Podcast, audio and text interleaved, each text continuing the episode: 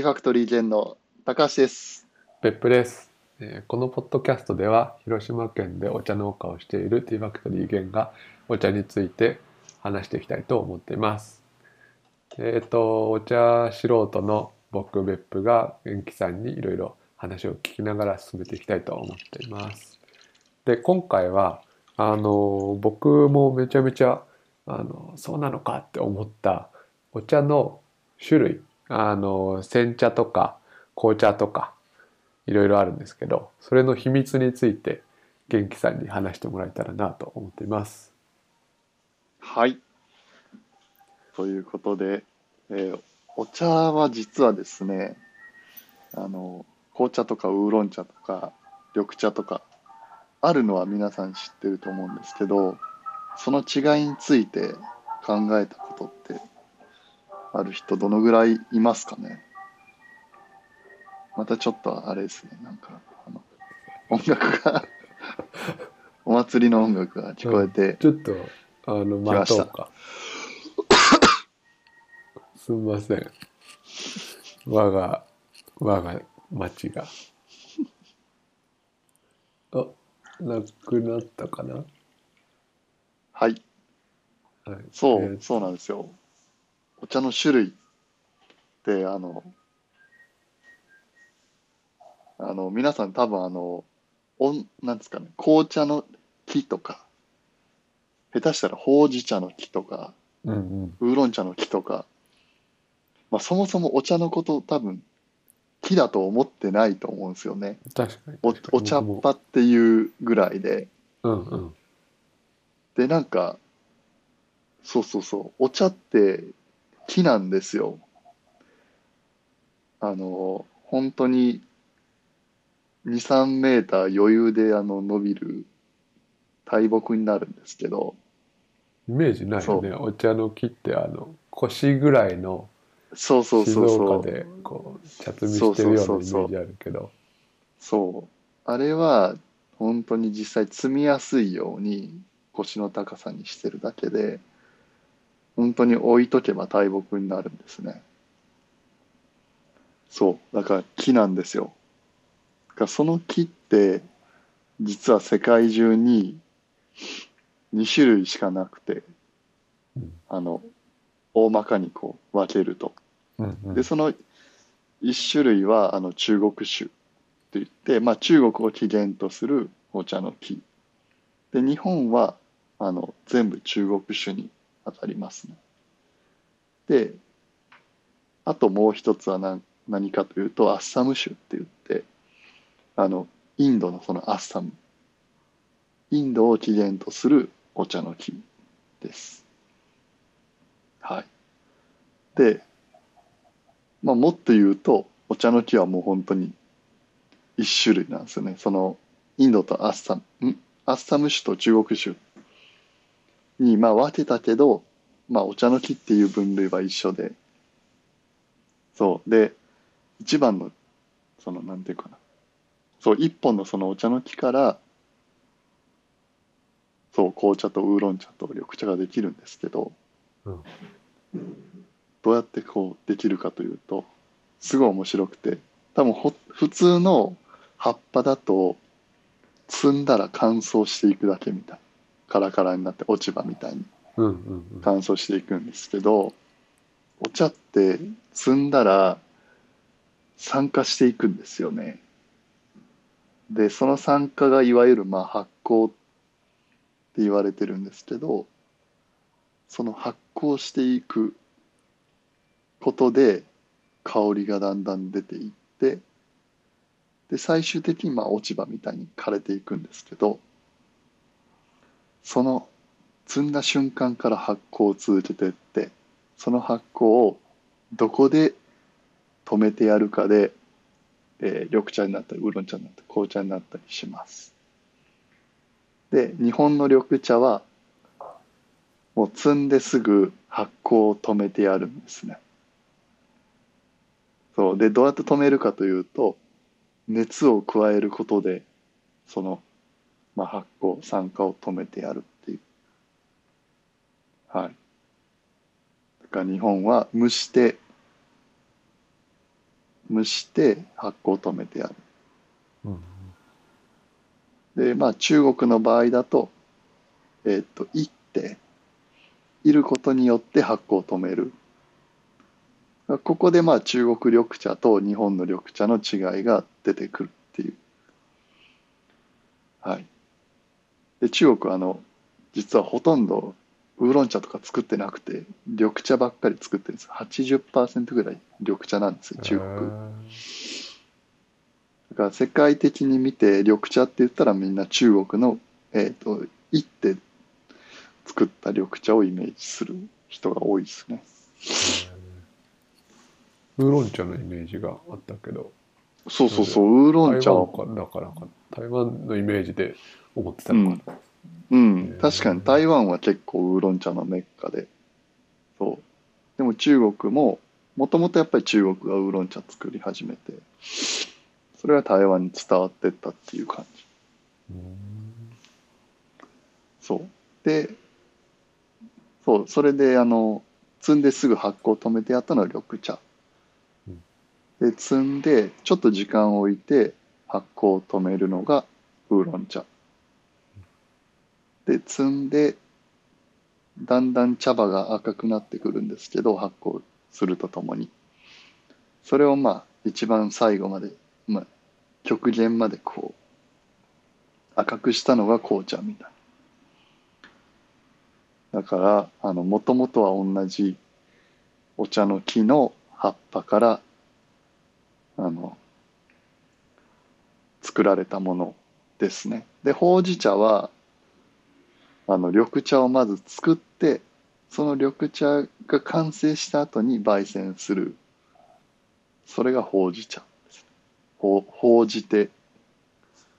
あの、うん、ほうじたお茶でほうじ茶です、うんうん、はい。なのであの今日の流れ的に言うと、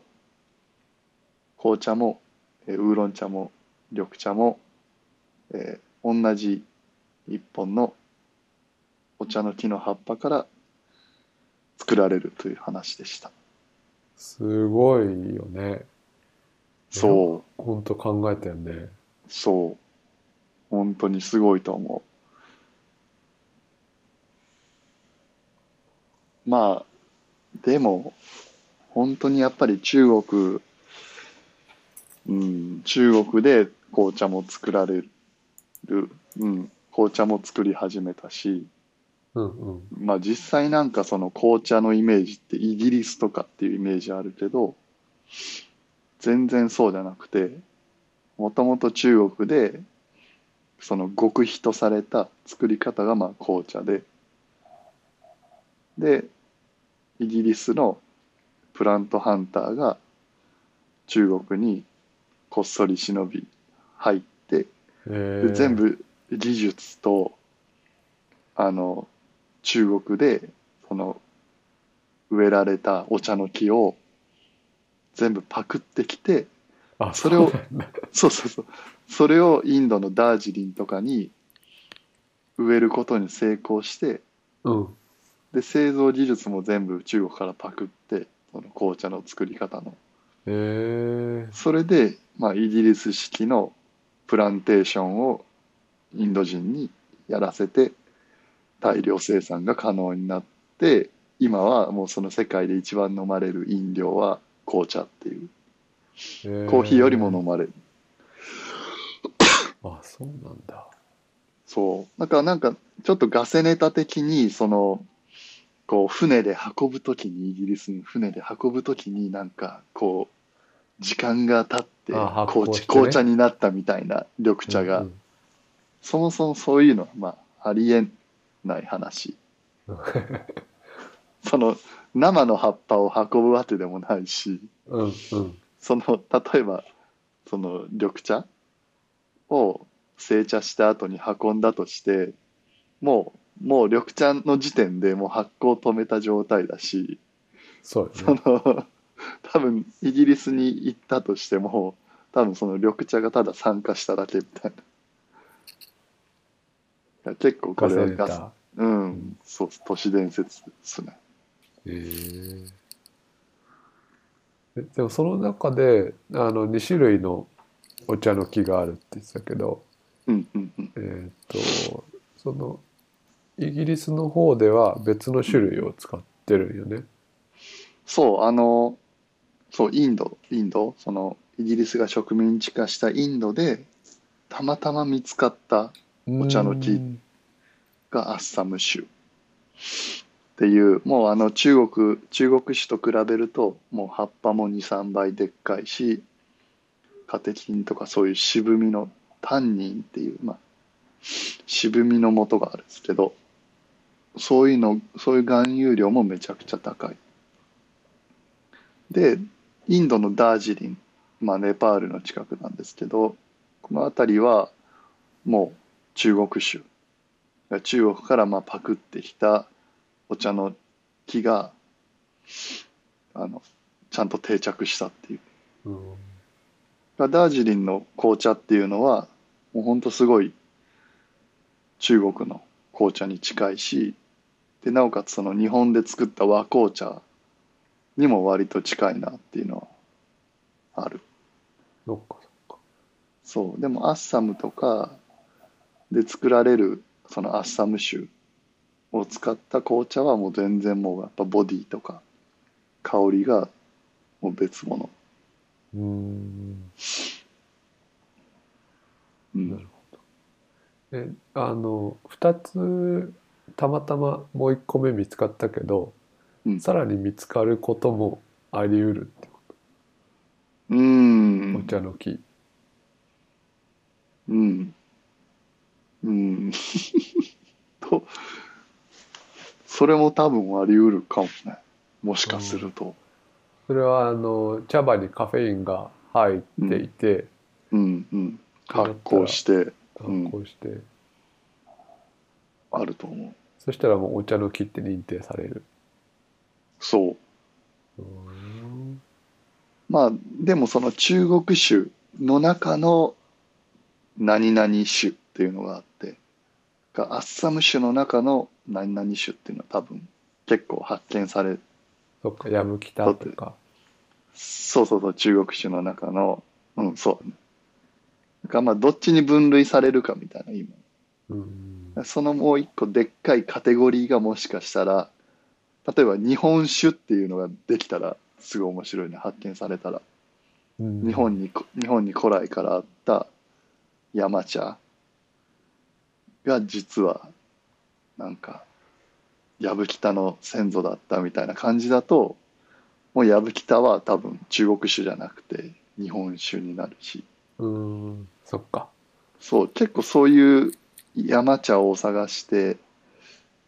あの新しいカテゴリー作る作れたら多分最強だと思う、えー、っていう話です。ちなみにそのアッサム種で日本茶みたいな日本茶みたいというか煎茶みたいな製法をしたらまずいんかね。そうその煎茶は全然作れて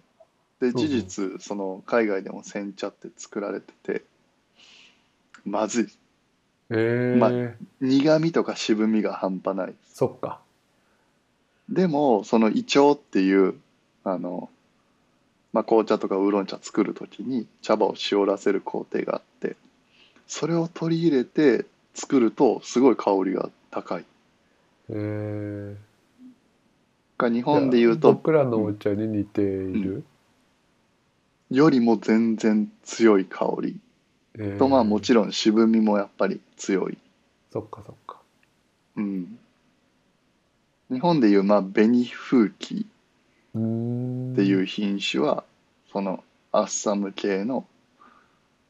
あのものと日本の中国酒を掛け合わせて作ったやつ。まあそうその煎茶とか飲むとやっぱり香りすごいいいなって。その分うまみとかはないけど本当にそういう使い方もありなんだなって思うね。なるほどね。うんだから和紅茶とかもそうでその日本の茶の木で作った紅茶とかってすごい優しいうんうん、本当によく日本茶っぽい紅茶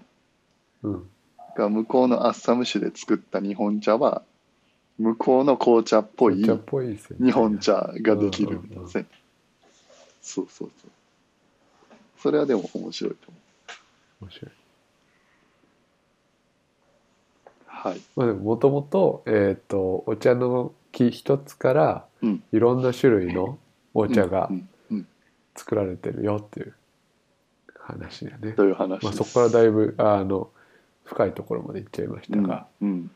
今日はこの辺で終わりたいなと思います。はい。はい。はい、それではじゃあねー。じゃあねー。じゃあねー。